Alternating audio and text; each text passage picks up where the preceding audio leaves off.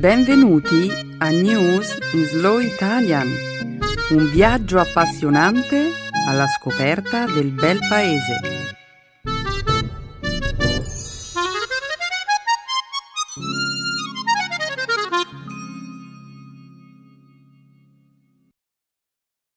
Oggi è giovedì 12 novembre 2015. Benvenuti a una nuova puntata di News in Slow Italian. Ciao Benedetta, un saluto a tutti i nostri ascoltatori. Nella prima parte del nostro programma, oggi commenteremo i risultati delle elezioni parlamentari che si sono svolte in Birmania lo scorso 8 novembre. Parleremo inoltre dello scandalo sull'uso generalizzato di sostanze dopanti che ha coinvolto in questi giorni numerosi atleti russi. Proseguiremo poi con una notizia che riguarda una serie di incendi boschivi che stanno devastando l'Indonesia e che sono stati descritti come i più violenti che il paese ha abbia conosciuto negli ultimi decenni. Infine, concluderemo la prima parte del nostro programma con l'uscita del ventiquattresimo capitolo della serie cinematografica dedicata a James Bond, Spectre, nel quale l'attore britannico Daniel Craig assume ancora una volta il ruolo di protagonista. Come probabilmente avrà indovinato, Benedetta, io ho già visto il film e devo dire che mi è piaciuto molto. Ti è piaciuta l'interpretazione di Daniel Craig nel ruolo di James Bond, Emanuele? Sì, molto. Di fatto, Daniel Craig è sempre stato un James Bond molto amato dal pubblico sin da quando ha assunto questo ruolo nel 2005. Inoltre, secondo un articolo che ho appena letto, Craig sarebbe il James Bond più pagato della storia del cinema. Mmm, interessante. Ma ora continuiamo a presentare la puntata di oggi. La seconda parte del nostro programma sarà dedicata come sempre, alla lingua e alla cultura italiana. Nel segmento grammaticale passeremo in rassegna l'indicativo presente dei verbi riflessivi, mentre nello spazio dedicato alle locuzioni idiomatiche esploreremo un'espressione tipica dell'italiano colloquiale, attaccarsi al tram. Un ottimo programma, Benedetta. Benissimo, Emanuele. Allora, se sei pronto, possiamo alzare il sipario.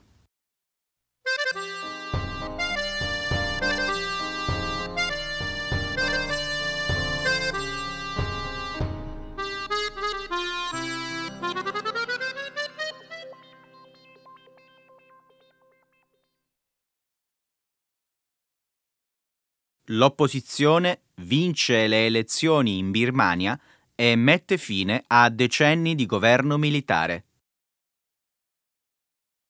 Milioni di cittadini birmani si sono presentati alle urne lo scorso 8 novembre per eleggere il Parlamento nazionale.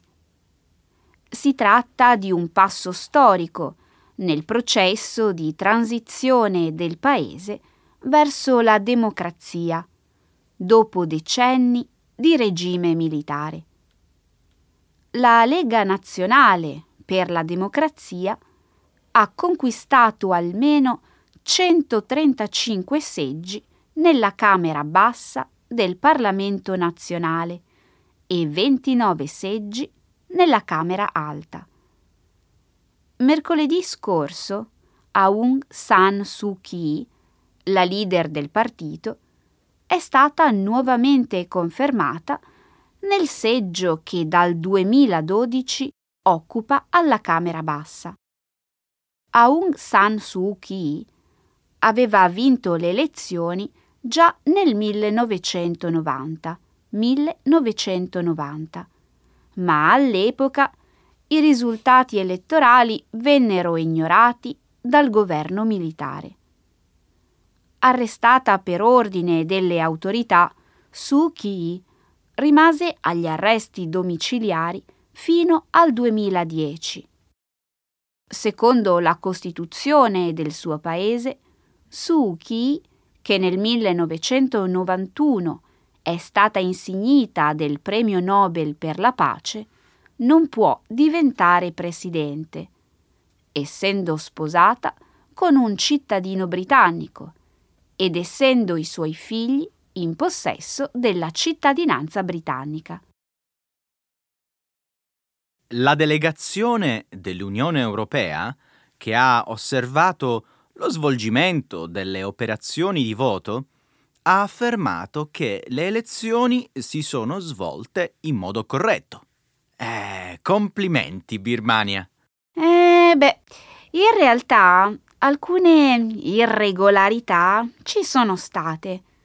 Per esempio, centinaia di migliaia di persone appartenenti alle minoranze etniche del paese si sono viste negare il diritto di voto. Ok, probabilmente questa non è stata una consultazione elettorale completamente libera. Di certo non si è trattato di un processo elettorale perfetto, ma quelle di domenica scorsa sono state di gran lunga le elezioni più democratiche che la Birmania abbia conosciuto negli ultimi 25 anni. Io penso che questa sia una grande vittoria dell'opposizione sul governo militare. Eh, lo è, certo. Tuttavia, dopo decenni al potere, l'esercito continua a dominare la scena politica birmana. Non dimentichiamo che il 25% dei seggi del Parlamento è riservato ai militari.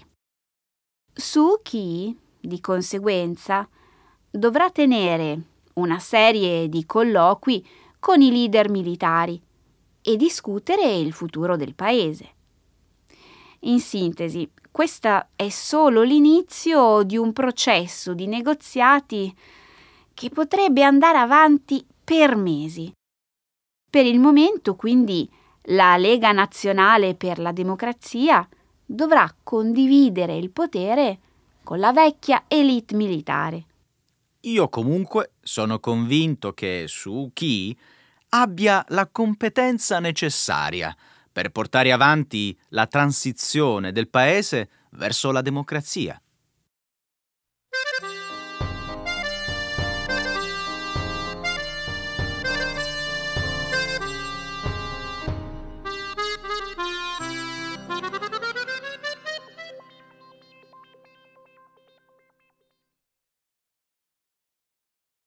Atleti russi coinvolti in uno scandalo doping.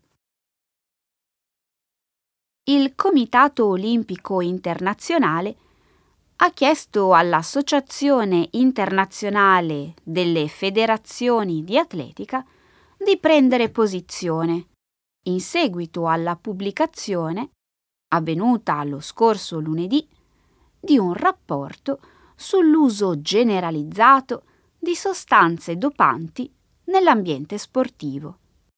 Il rapporto riassume una serie di inquietanti risultati raccolti dalla Commissione indipendente dell'Agenzia Mondiale Antidoping. Tale commissione indipendente era stata creata nel dicembre del 2014 con l'obiettivo di valutare l'attendibilità di una serie di accuse espresse in un documentario televisivo tedesco. Secondo tale documentario sarebbero numerosi i casi di doping e corruzione che avrebbero avuto luogo nell'ambito della raccolta dei campioni e della gestione dei risultati durante le Olimpiadi di Londra del 2012. Le accuse riguardano la Federazione Atletica Russa, nonché numerosi atleti, coach, allenatori e medici, così come un laboratorio di Mosca e l'agenzia antidoping russa. Il rapporto accusa la Russia di aver sviluppato un programma di doping di Stato. Secondo il rapporto, inoltre, i Giochi olimpici di Londra del 2012 sarebbero stati sabotati da un atteggiamento di sistematica passività nei confronti degli atleti con profilo sospetto. Il rapporto ha chiesto la squalifica a vita per cinque allenatori e cinque atleti russi, alcuni dei quali vincitori di medaglie olimpiche. Durante una conferenza stampa, lo scorso lunedì, il presidente della commissione ha inoltre chiesto che la federazione russa sia bandita dalle Olimpiadi di Rio del prossimo anno. Questo è uno scandalo colossale. A me sembra persino più grave dello scandalo che ha coinvolto la FIFA negli ultimi mesi. In questo caso, infatti, la corruzione assume proporzioni inedite. Incredibile, vero? Estorsione, tangenti, truffe sistematiche, distruzione di campioni di laboratorio. E lo scandalo, per di più, coinvolge tutte le associazioni sportive russe. Comunque, a meno che la Russia non si dimostri disposta a riconoscere i propri errori e ad adottare delle misure concrete per porre rimedio all'attuale crisi, mm, le cose non cambieranno. Ah, questo scandalo non riguarda soltanto la Russia, Benedetta, e non riguarda nemmeno soltanto il mondo dell'atletica. Si tratta di un'operazione di corruzione condotta con sistematicità che coinvolge persino l'Associazione internazionale delle federazioni di atletica.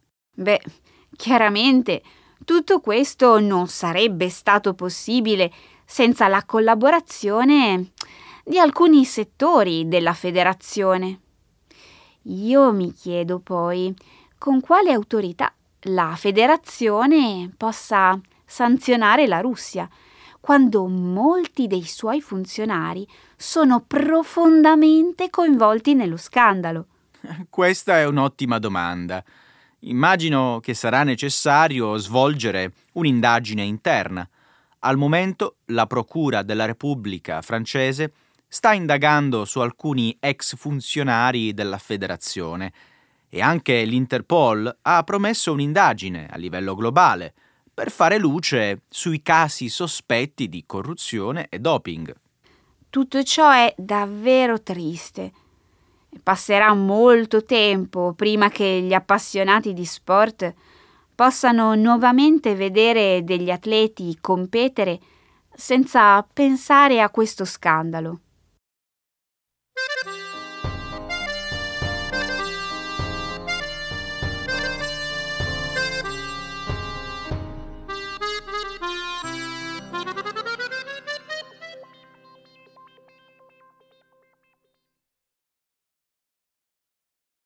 L'Indonesia affronta i più devastanti incendi forestali degli ultimi decenni. Sono più di 100.000 gli incendi che hanno travolto l'Indonesia quest'anno, distruggendo vaste aree di foresta e terreni agricoli ed emettendo fumi tossici nell'atmosfera oltre 40 milioni di persone sono state colpite dall'emergenza e circa 140.000 hanno avuto bisogno di cure ospedaliere. Gli incidenti hanno distrutto più di 4,2 milioni di acri di foresta e terreno aperto. Secondo alcuni scienziati si tratta della peggiore serie di incendi che abbia colpito il paese dal 1997. 1997. Ogni anno in Indonesia vengono deliberatamente appiccati numerosi incendi per fare spazio alle piantagioni di palma da olio, alle attività delle cartiere e agli altri usi agricoli. Il picco della stagione degli incendi si verifica in autunno, tra i mesi di agosto e ottobre, un periodo che nella parte meridionale del paese coincide con la stagione secca. Il database mondiale sulle emissioni degli incendi sta monitorando l'avanzata del fuoco. Secondo l'ultimo aggiornamento, risalente al 9 novembre scorso, il numero degli incendi sarebbe notevolmente diminuito, grazie alle forti piogge che hanno investito la regione del Kalimantan a partire dal 26 ottobre.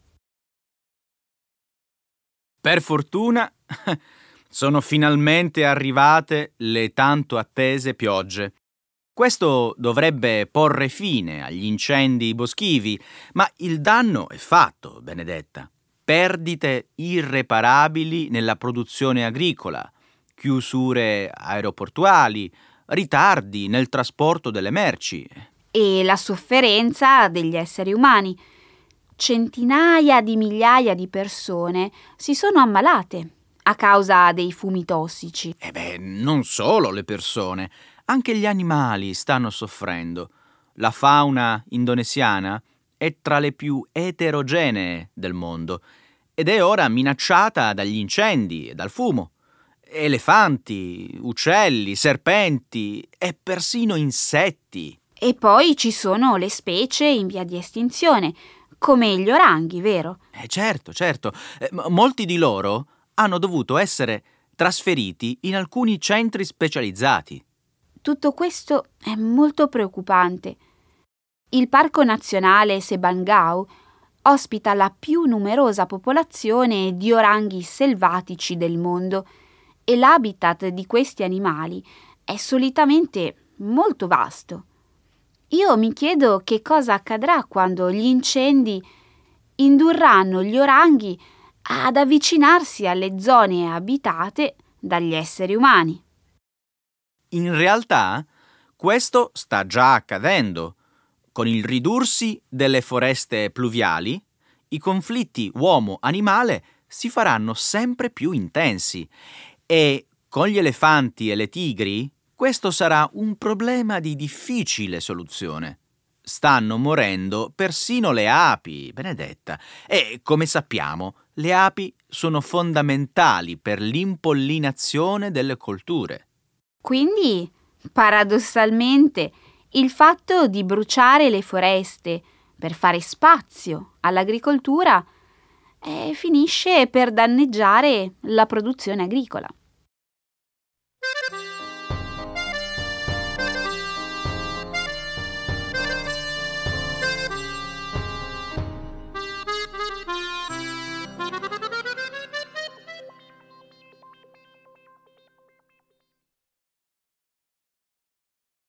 Il nuovo James Bond supera ogni record di incassi.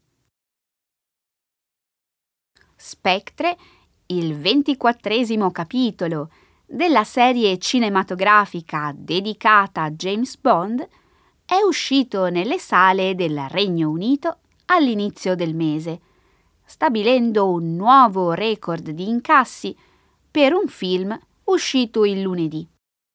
Nella sua prima settimana il film ha incassato oltre 41 milioni di sterline, battendo il record segnato nel 2004 da Harry Potter e il prigioniero di Azkaban. Spectre ha battuto tutti i record al botteghino anche in Norvegia, Paesi Bassi, Finlandia e Danimarca. Il film è stato proiettato in ben 2500 sale, imponendosi come l'uscita cinematografica più ambiziosa di tutti i tempi sia nel Regno Unito che in Irlanda. Spectre è uscito negli Stati Uniti lo scorso venerdì, ma non è riuscito a superare il successo dell'ultima pellicola dedicata al famoso agente segreto. Skyfall, distribuito nel 2012, conserva il titolo di campione di incassi. Nella storia della saga, avendo incassato a livello globale 1,1 miliardi di dollari. In Spectre, Daniel Craig veste i panni di James Bond per la quarta volta. Il film, il cui titolo evoca il nome di una sinistra associazione criminale, ha ricevuto ampi consensi da parte della critica. Completano il cast del film il due volte premio Oscar Christoph Waltz, l'attrice francese Léa Seydoux e l'italiana Monica Bellucci. Il film è fantastico. E sin dalla sequenza di apertura ambientata a Città del Messico nel giorno dei morti. Ma no, no, no, non dire una parola di più. Io non l'ho ancora visto. Ok, ma devi assolutamente vederlo. È davvero divertente e ricrea l'atmosfera dei più classici 007. Tutti i film di Bond sono dei classici 007. E beh, ma eh, ti dirò che io ho avuto l'impressione che con il passare degli anni, James Bond fosse diventato più una specie di personaggio da film drammatico che una spettacolare parodia di un agente segreto. Immagino quindi che i Bond di Timothy Dalton e Pierce Brosnan non ti siano piaciuti. No, no, no, sono entrambi degli attori fenomenali. I loro film mi sono piaciuti moltissimo, ma non sono stati i migliori James Bond. Ah no? Eh no, con loro James Bond si era trasformato in una persona sensibile. Non era più la parodia di una super spia con la licenza di uccidere. Il Bond di Sean Connery e Roger Moore era un donnaiuolo senza legami sentimentali, con gusti raffinati e modi impeccabili. E poi non era quasi mai serio. E Timothy Dalton era serio, secondo te? Andiamo, Benedetta. Il personaggio che Timothy Dalton offre al pubblico in uh, Licenza di uccidere è un Bond profondamente umano, sensibile e molto emotivo.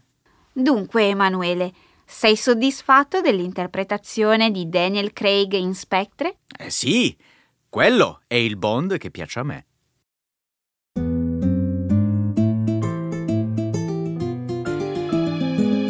Adesso la grammatica. Per capire le regole di una lingua poetica.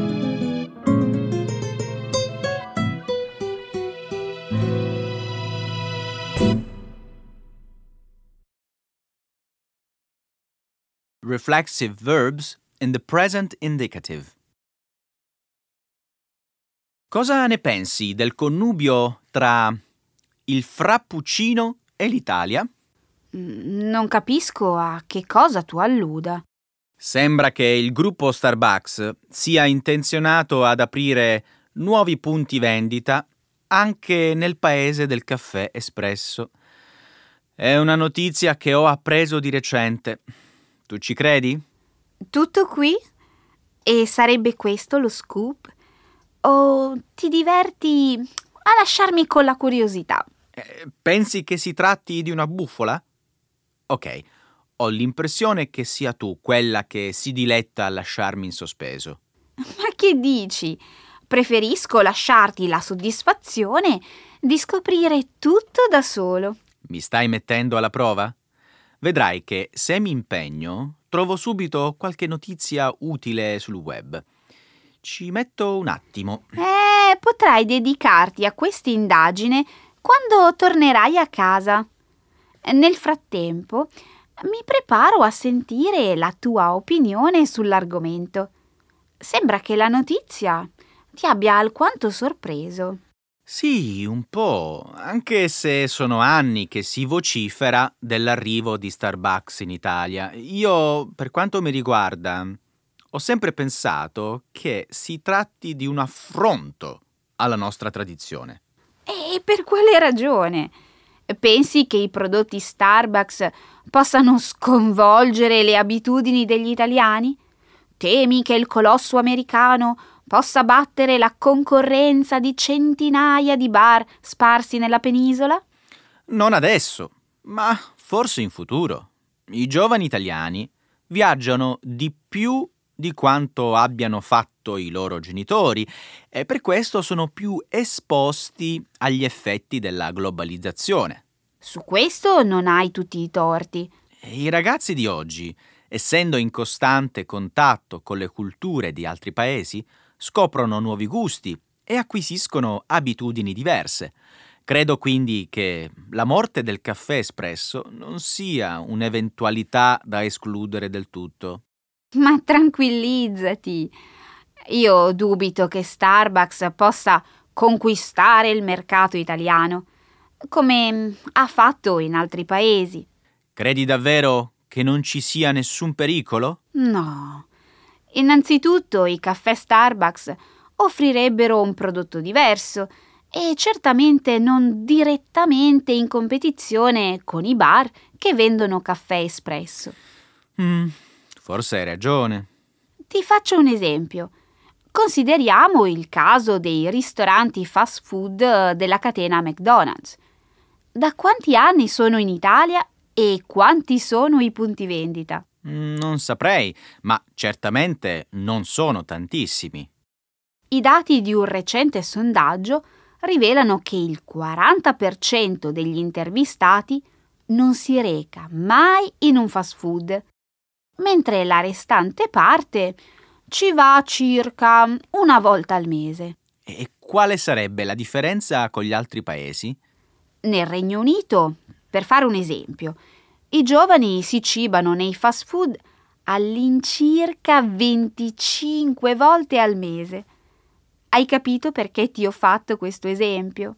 Sì, certo. McDonald's ha introdotto l'hamburger ma questo non ha stravolto le abitudini alimentari degli italiani. Esattamente. Quindi secondo te Starbucks non potrà mai causare l'estinzione dei bar italiani perché si basa su una strategia di mercato diversa? Sì, oltre ai classici prodotti di caffetteria, Starbucks punta su ambienti confortevoli con un'ottima connessione wifi. Eh, dunque posso stare tranquillo. E fidati. Va bene, fra 30 anni vedremo chi di noi due ha ragione.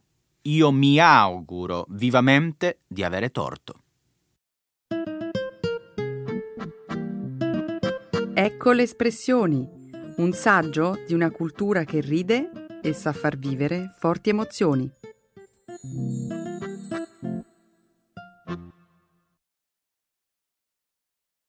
Attaccarsi al tram. That's too bad. Tough luck. Volevo chiederti mm, se hai mai assaggiato il latte di soia. Sai, un'amica mi ha consigliato di bere il latte di soia o in alternativa quello di mandorla. Sì, li ho assaggiati entrambi, mm, ma non ne vado pazza. A parte quando bevo un cappuccino, in genere preferisco bere una tazza di tè piuttosto che un bicchiere di latte. Io invece bevo latte di origine animale sin da piccolo. Purtroppo in questi ultimi mesi ho sviluppato un'intolleranza alimentare. Oddio! Emanuele, come farai a sopravvivere senza bere il cappuccino? Eh, mi attacco al tram. Eh, per fortuna non è nulla di serio. Devo soltanto astenermi dal bere latte per un po' di tempo. Ecco perché mi chiedevi se avessi mai provato latte di origine vegetale. Cerchi un'alternativa? Eh sì, sembra che io stia soffrendo di una carenza dell'enzima lattasi, che è l'enzima responsabile della scissione del lattosio in zuccheri più semplici e digeribili. Non mi sorprende. Questo genere di intolleranza è molto comune in Italia e ne soffre più della metà degli abitanti. Come farò a sopravvivere senza latte? Eh, beh, tu mi dirai, attaccati al tram. Sai che negli ultimi anni in Italia è calato il consumo di latte, burro e panna. Gli italiani credono che questi prodotti facciano ingrassare. A me non interessa la dieta. Ah, lo so, lo so. Volevo soltanto informarti sulle tendenze del momento. Tutto qui. Va bene, ci sarà pure chi decide di rinunciare al latte per mantenere la linea, ma l'Italia rimane comunque uno dei più grandi importatori di latte al mondo. Tu questo lo sapevi? Non ci credo. È vero, credimi. Devi immaginare che per soddisfare il suo fabbisogno nazionale l'Italia è costretta a importare il 40% del latte che consuma. Beh, il fatto che l'Italia compri latte altrove non è certo il segno di una scarsa capacità produttiva. Ah no? E, e come faremmo se non arrivassero sufficienti provviste dall'estero? E ci attaccheremmo al tram. Dai, scherzo. Hai mai sentito parlare degli allevatori che protestano per le limitazioni sulle quote produttive imposte all'Italia dall'Unione Europea? Sì, ma non ho mai indagato le motivazioni delle proteste. L'Italia è obbligata da accordi internazionali a importare una certa quantità di latte e a eliminare quello in surplus, pena una multa. Fammi capire. Cioè, ogni volta che un produttore italiano sfora un certo livello produttivo, riceve una sanzione e il latte viene buttato? Esatto. In base a una serie di impegni sanciti negli anni Ottanta, si è spesso sacrificato il latte per ottenere dei vantaggi sulle esportazioni di alcuni prodotti agricoli. E come fanno i produttori che non riescono a pagare? Eh, si attaccano al tram. Le prime misure comunitarie di questo tipo vennero adottate tra gli anni 60 e 70 per far fronte alla crisi del latte che all'epoca aveva colpito diversi paesi europei. Qui il discorso si fa interessante, ma complicato. Ci sarebbero tante cose da dire e il tempo non è sufficiente. Ho un'idea. Riparliamone quando ti sarà passata questa intolleranza alimentare, Mm. che è meglio.